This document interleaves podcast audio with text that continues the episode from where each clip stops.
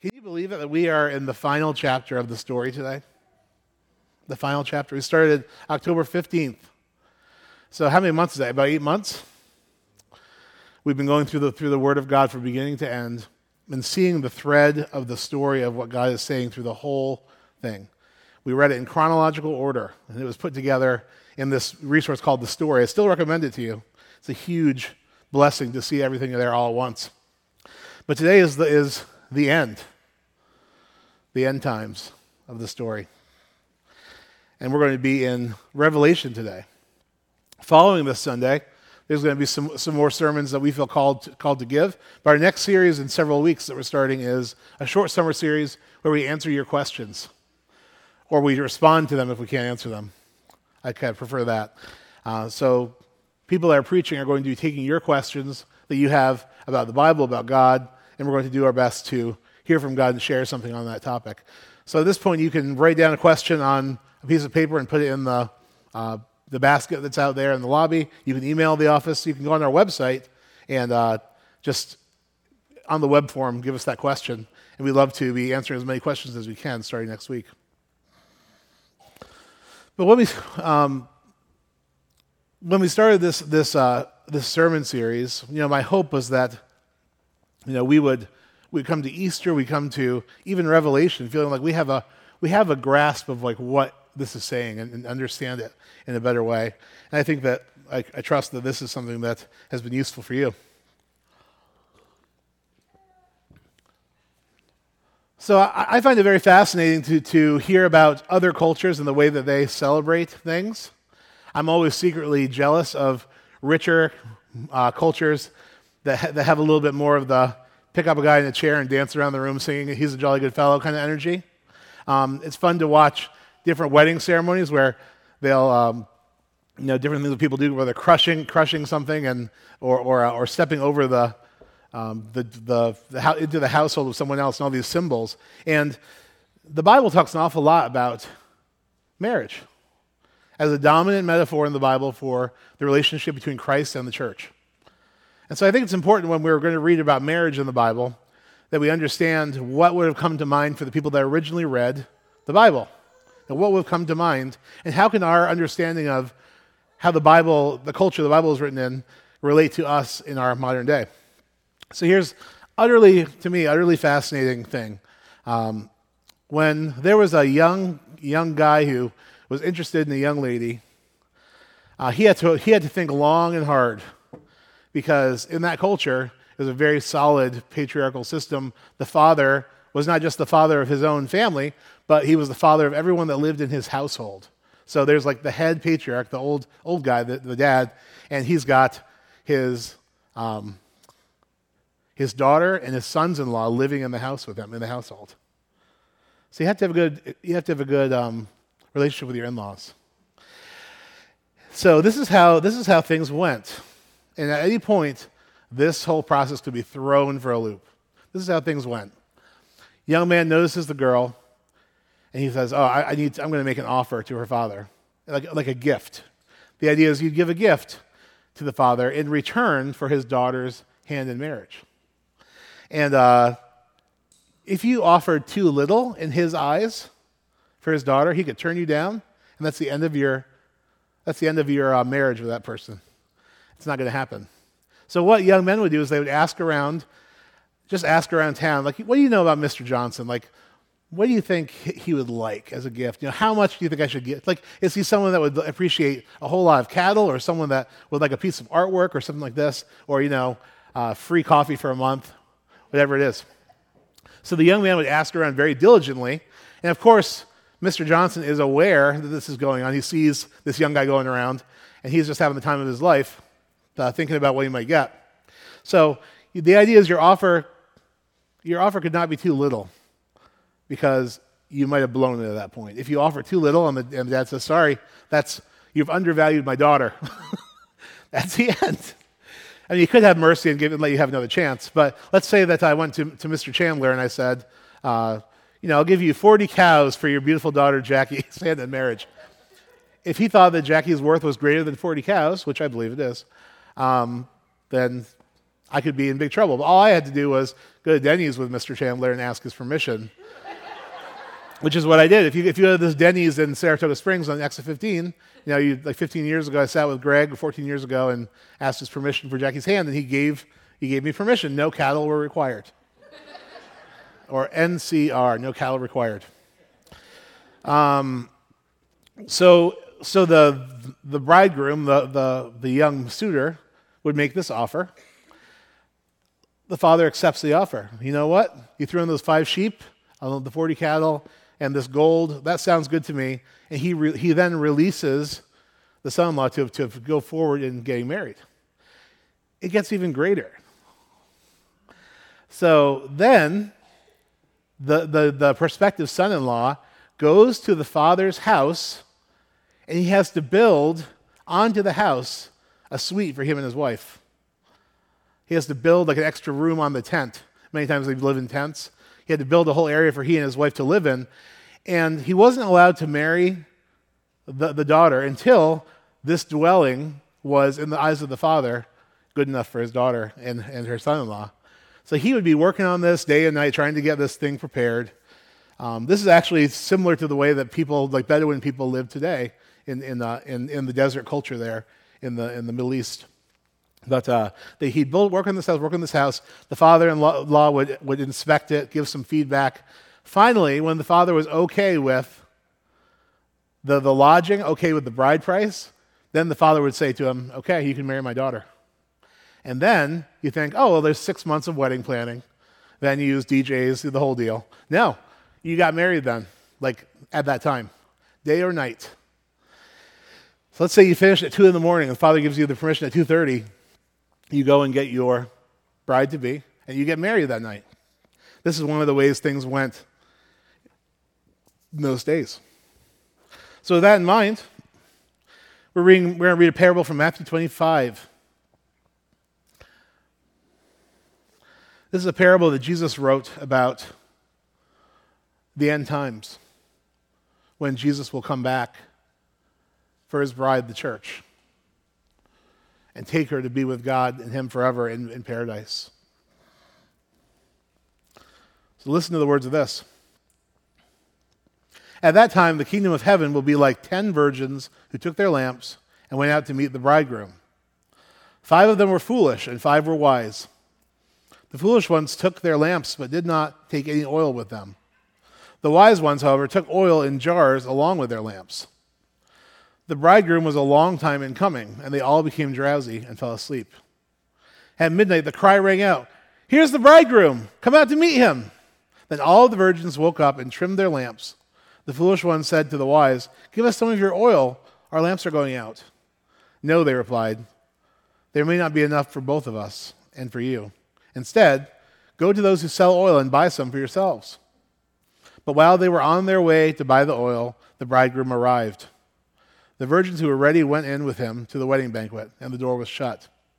Later the others also came. "Lord, Lord," they said, "open the door for us." But he replied, "Truly I tell you, I don't know you. Therefore keep watch, because you do not know the day or the hour." Hour of what? Well, we go into Matthew twenty, twenty-four. It's called the mini-apocalypse, the book of Matthew, chapter twenty-four. It's talking about the day and the hour when Jesus will come back and everything will come to an end. And of this day, Jesus says, "No one knows the day or the hour, but only my Father who's in heaven. But the day is coming." And he says, "Therefore, keep watch, because you do not know on what day your Lord will come. But understand this, if the owner of the house had known at what time of night the thief was coming, he would have kept watch, would not have let his house be broken into. So you also must be ready, because the Son of Man will come at an hour when you do not expect him. Who then is the faithful and wise servant whom the master has put in charge of the servants in his household to give them their food at the proper time? It will be good for that servant whose master finds him doing so when he returns. Truly I tell you, he will put him in charge of all his his possessions. But suppose the servant is wicked and says to himself, 'My master's a long time in coming,' and then he begins to beat his fellow servants and eat and drink with drunkards The master of that servant will come on a day when he does not expect him, and of an hour he is not aware of. He will cut him to pieces and assign him a place with the hypocrites, where there will be weeping and gnashing of teeth. The idea is, Jesus is coming back. The day or the hour we do not know, but we do know that God typically in history works in large, large chunks of time. You know, talking about from creation to, to Abraham, to the patriarchs, to Isaiah, Jeremiah, Ezekiel, Nehemiah, Malachi, to Jesus. These are long periods of time. But just because it's taking a long time doesn't mean it's not coming. You know, Jesus is coming back. He's coming back for his bride, which consists of men and women who are who are ready for him when he comes, who have, whose names are written in the Lamb's Book of Life, who have trusted God for salvation. He's coming back for those people. And there's another verse that talks about this. Jesus says, "In my Father's house there are many rooms. If this were not so, I wouldn't. I would have told you. I'm going there to prepare a place for you." What does that remind you of? The bride, the, the bridegroom, preparing a place in the Father's house for each person. A mansion, it says, many mansions for each person whose name is written in the Lamb's Book of Life. Jesus, our our bridegroom, has gone. He ascended into heaven after his resurrection and his appearing over forty days. He ascended to heaven. He said, in the same way that you've seen me going up, you're going to see me come down again. In the same way, you're going to see me come down again. And what's he doing? Well, he prepared a place for us in the Father's house. He built on, if you will. And the imagery is just beautiful. The bridegroom is working very hard on our behalf as we are waiting for him. He's preparing a place for us. He's working Uh, in his world.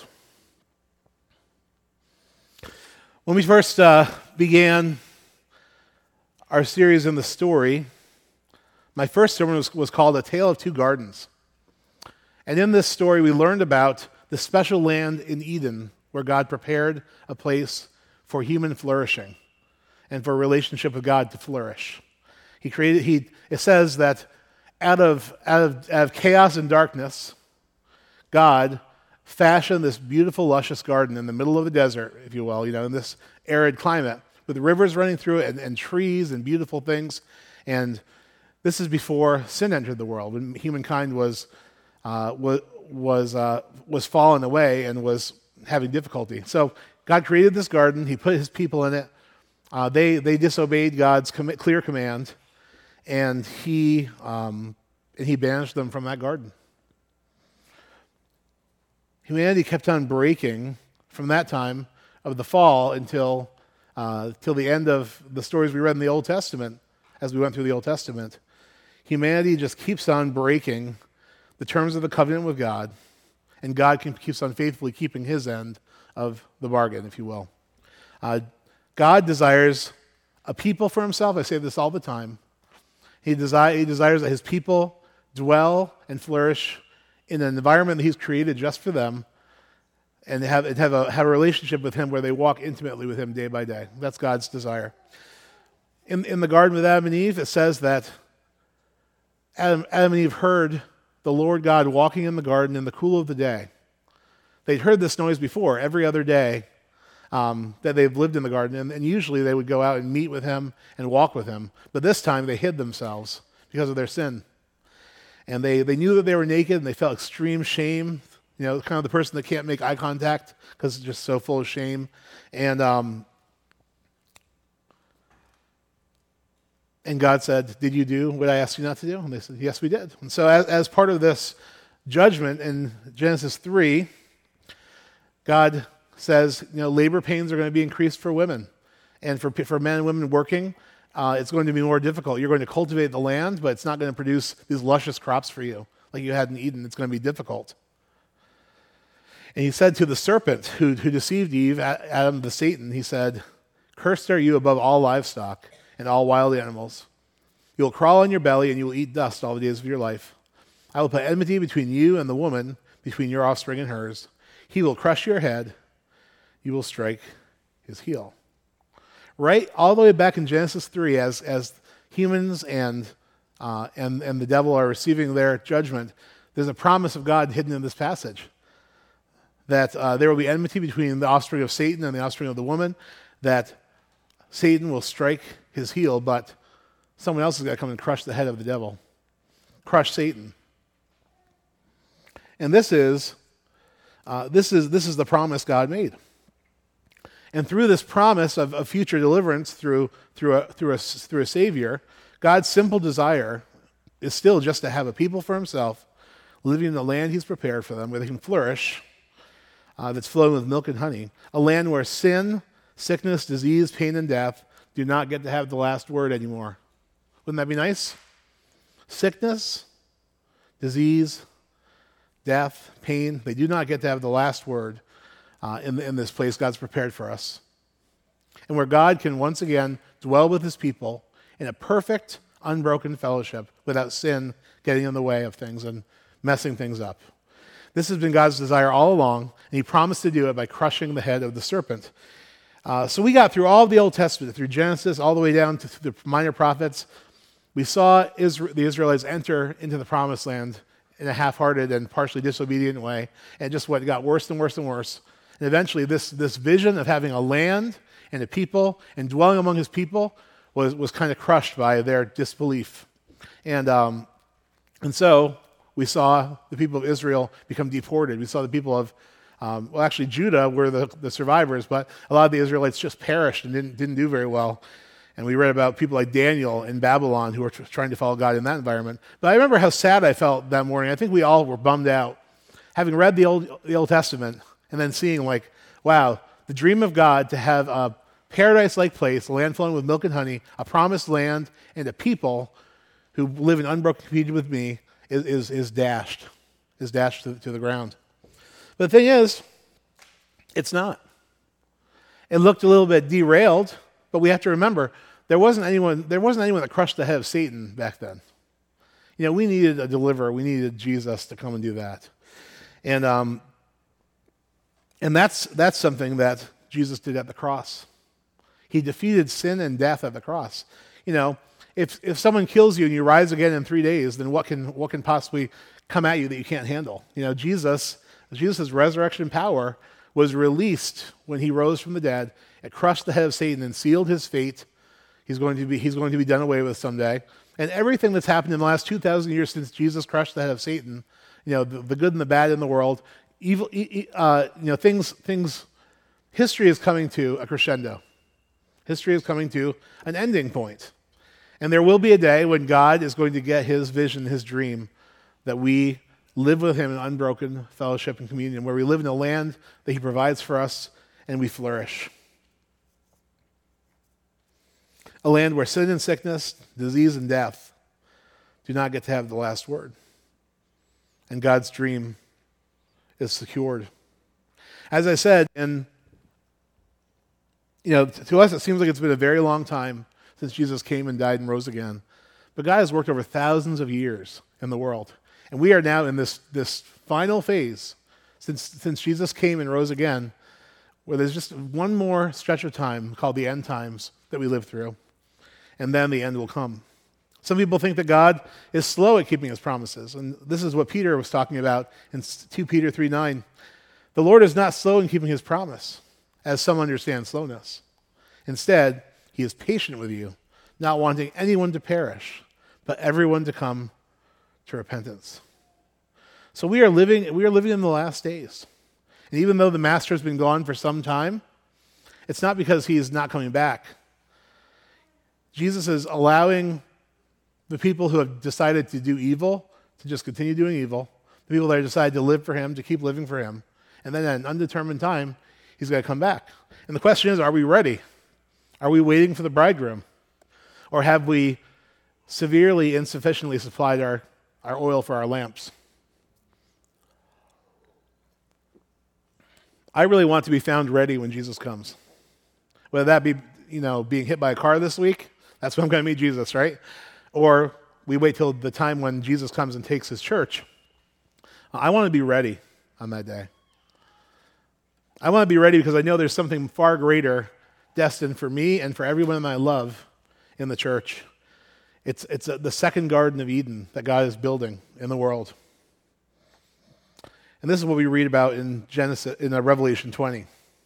So what we're reading today, it really it matters big time for, for eternity. It matters It matters that we take this to heart and that we we we make ourselves ready for Jesus at all times, for his return. So I'm going to close with just reading from Revelation twenty, because as much as I prayed about um, how I could write or how I could think about this, just reading the text for me is such a powerful experience, and I hope it is for you as well, given all we've talked about. So I'm just going to read from Matthew twenty as we close. And some of these topics we're going to be talking about this summer. If there's things that are confusing to you, some of these topics are going to be one-off sermons this summer. But the time we have left in, in uh, Revelation twenty, John is seeing a vision of the end times, the end of end times, like the final phase of the end times when Jesus comes back. And John says, "Then I saw a great white throne and him who was seated on it. The earth and the heavens fled from his presence, and there was no place for them. And I saw the dead, great and small, standing before the throne, and books were opened." And such it's such a capturing of my imagination to imagine children, to imagine young people and, and adults, you know, standing before God's throne. Great and small, young and old, standing before the throne. And the books were opened. Another book was opened, besides those other two books, which is the book of life. The dead were judged according to what they had done, as recorded in those books. The sea gave up the dead that were in it, and death and Hades gave up the dead that were in them. And each person was judged according to what they had done. Then death and Hades were thrown into the lake of fire. The lake of fire is the second death. Anyone whose name was not found written in the book of life was thrown into the lake of fire. Listen, it's talking about salvation through Christ. And whether you're acutely aware of yourself as a sinner, as I, I tend to be very aware of my shortfallings, or you think you're a pretty good person, the fact is that all of us were born into sin. You know, we didn't even we didn't necessarily even choose it. We were born into it. We have the stain of sin on us. We need a deliverer to deliver us so that our names can be in the Lamb's Book of Life. It's only through Christ. It's not through our works. Our works will, will attest to the truth of us following Jesus, but they will not save us. Only being in the Lamb's Book of Life can save us. And everyone whose name is written in that book has nothing to fear. Um, they have nothing, there's no, there's no judgment coming for you. Fear has to do with, with uh, punishment. There's no punishment for those who have been forgiven freely by Christ. Revelation twenty-one. Then I saw a new heaven and a new earth. Think about the Garden of Eden. For the first heaven and the first earth had passed away. There was no longer any sea. I saw the holy city, the new Jerusalem, coming down out of heaven from God, prepared as a bride beautifully dressed for her husband. And I heard a loud voice from the throne saying, "Look, God's dwelling place is now among the people, and he will dwell with them. They will be his people, and God himself will be with them and be their God. He will wipe away every tear from their eyes. There will be no more death or mourning or crying or pain, for the old order of things has passed away." This is God's vision from the beginning of the book, a people for himself, where he dwells among them, and sin and death is done away with. And then he who is seated on the throne said, this is God speaking, "I am making everything new." Then he said, "Write this down, for these words are trustworthy and true." He said to me, "It is done. I am the Alpha and the Omega, the beginning and the end. To the thirsty I will give water without cost from the spring of the water of life."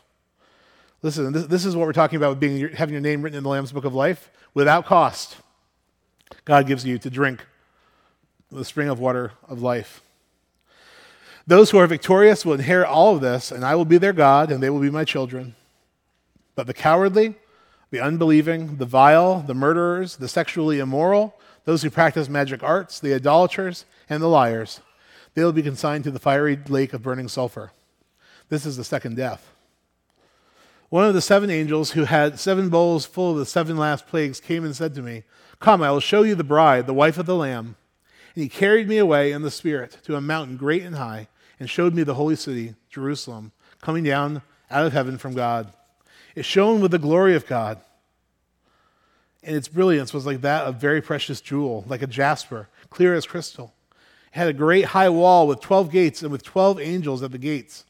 On the gates were written the names of the twelve tribes of Israel.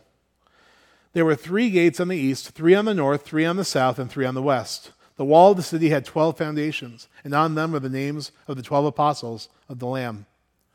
The angel talked with me, had a measuring rod of gold to measure the city, its gates and its walls. The city was laid out like a square, as long as it was wide. He measured the city with the rod and found it to be twelve thousand stadia in length, and as wide and high as it is long. The angel measured the wall using human measurement, and it was one hundred forty-four cubits thick.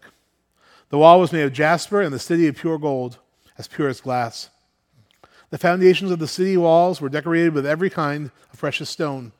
The first foundation was jasper, the second sapphire, the third agate, the fourth emerald, the fifth onyx, and the sixth ruby, the seventh crystallite, and the eighth beryl, the ninth topaz, the tenth turquoise, the eleventh jacinth, and the twelfth amethyst. The gates were twelve pearls, each gate made of one single pearl. The great street of the city was gold, as pure as transparent glass.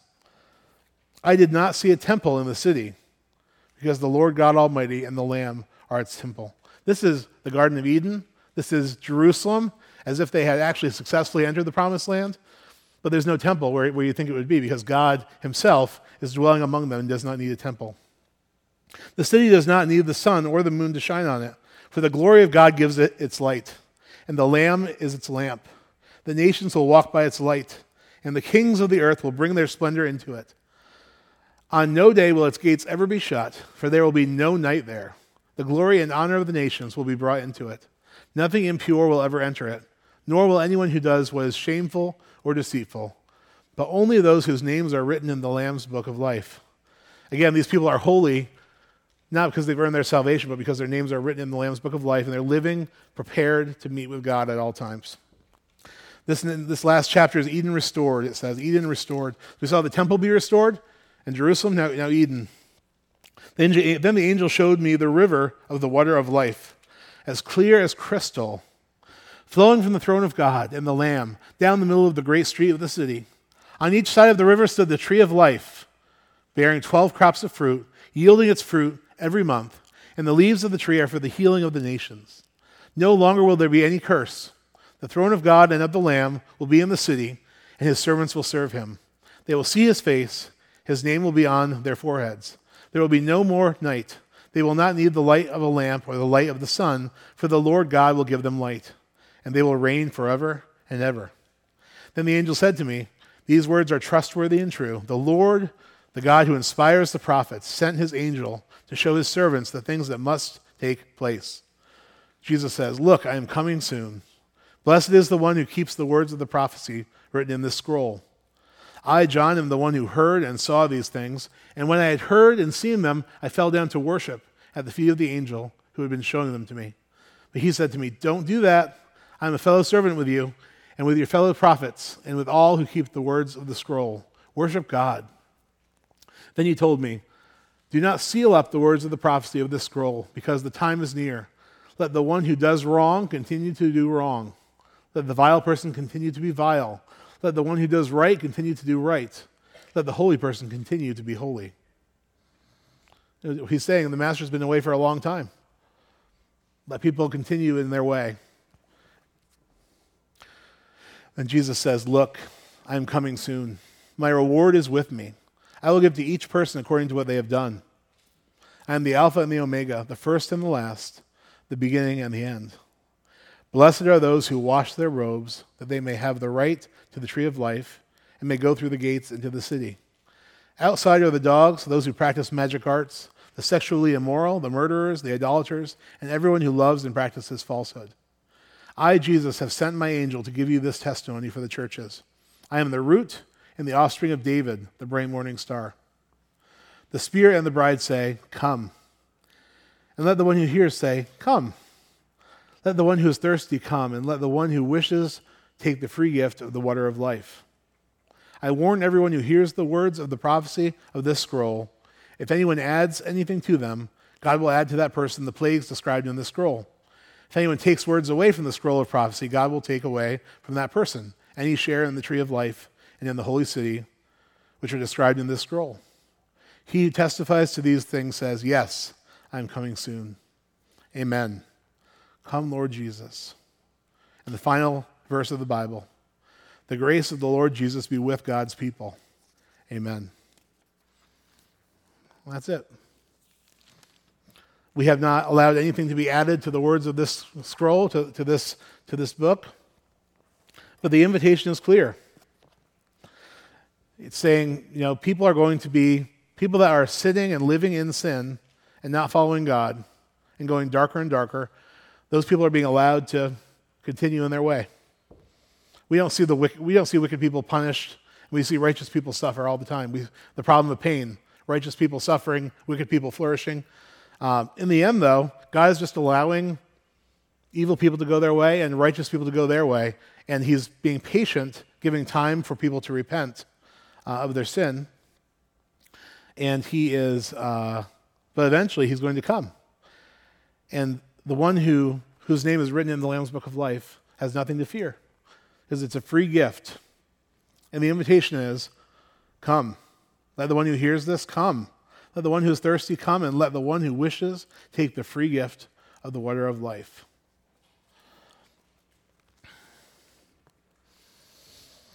This morning, if you if you have not really made a decision to follow Jesus, to, to, to ask that your name be written in his book of life as the gift that God's offered to you, I invite you to do that.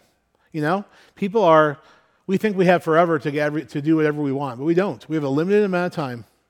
And in the end, that's going to be extremely important. You know, for the for the people that are uh, kind of going darker and darker and darker, you know, I would, I would warn you, you know, come. Drink of the water, receive the forgiveness of Jesus Christ, and walk in his ways. Um, but the, the point of all of this is that we be found ready when Jesus comes, because we are the bride of Christ. In this church, we are a small part of the bride of Christ in the world. And, um, and you know, this is the future that God has for all of us, uh, that, which is in his word, to live in unbroken fellowship with God, in a paradise of God's making, to walk with God personally and, and deeply, um, and to and to, and to do the work, continue the works that God has begun through Christ in the world today until the time when he comes back. So, I don't know about you. I suspect that many of you want to be found ready when Jesus comes. So, so whether this sermon is like a warning, like you, you need to like turn your life around and come to God and and ask for forgiveness and repent of your sins and and and just begin to take hold of. of what God has for you, or whether this sermon is a comfort to you because you worry about what happens after you die and you're concerned about this Lamb's Book of Life, and you hear here that um, it's a free it's a free gift, um, and maybe the sermon maybe the sermon and this text of Revelation inspires you to take hold of your days differently, to not live, uh, to not to not waste your time, to not waste your life, but to but to spend yourself for Jesus and his kingdom. So however God's word is speaking to you, um, the invitation is there. Come to the fountain. Come to the river. Come to the water of life. Eat from the tree of life. Be saved. Turn from turn from those distractions and sins that keep you away from God, and throw off all the things that are entangling you, the sins that are so easily entangle all of us. Throw off those things and come to Jesus. Come to Jesus. It's a real come to Jesus moment. That's, I like that phrase, actually.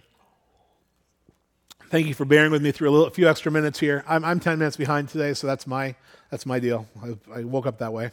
Um, but I want to pray for you. Heavenly Father, I, I thank you for this church. We are your bride. You are our bridegroom. You have paid the price for us by giving your life for our sins. The Father has approved of the price you paid. And then you have built a room for us, a mansion, in your Father's house. And then you've said to us, in my Father's house are many rooms. I have gone there to prepare a place for you. Father, for those that have not received salvation through Christ, through the gift of Christ, who are slipping away in, in a bad and dark direction, I pray, Lord, that you would interrupt that, that they would not continue doing these things, um, and, and uh, that they would be able to turn around and receive the gift of salvation, and that their names could be written in the Lamb's Book of Life. So, Lord, that's the, that's the first group that people would, would receive your salvation. And secondly, for the rest of us, Lord, that we would we would wake up to the fact that we do not have unlimited time, that the decisions we make today are actually much more significant then we know. For the time is short.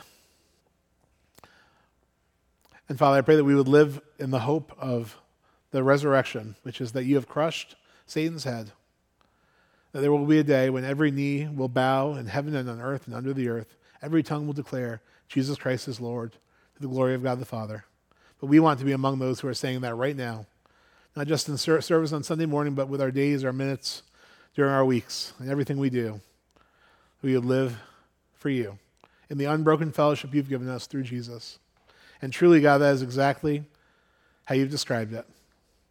That we have, we can approach your throne of grace with confidence because of the finished work of Jesus on the cross. So let all who are thirsty come, God. Thank you for saying to us, behold, I stand at the door and knock. Open the door and let me in. We will share a meal together. Thank you for being so charitable, so kind, so gracious, so merciful to all of us, Lord. And for the way that you're working in our church to bring us deeper and deeper into the life of Christ. I lift up uh, my brothers and sisters here, and I pray that your blessing upon them. That we'd be able to see your glory in creation today, as we sung about earlier. And just worship you for the beautiful new thing that you are doing. Behold, you are making all things new. Lift all these things up in Jesus' name. Amen. You are dispersed to go and be the church.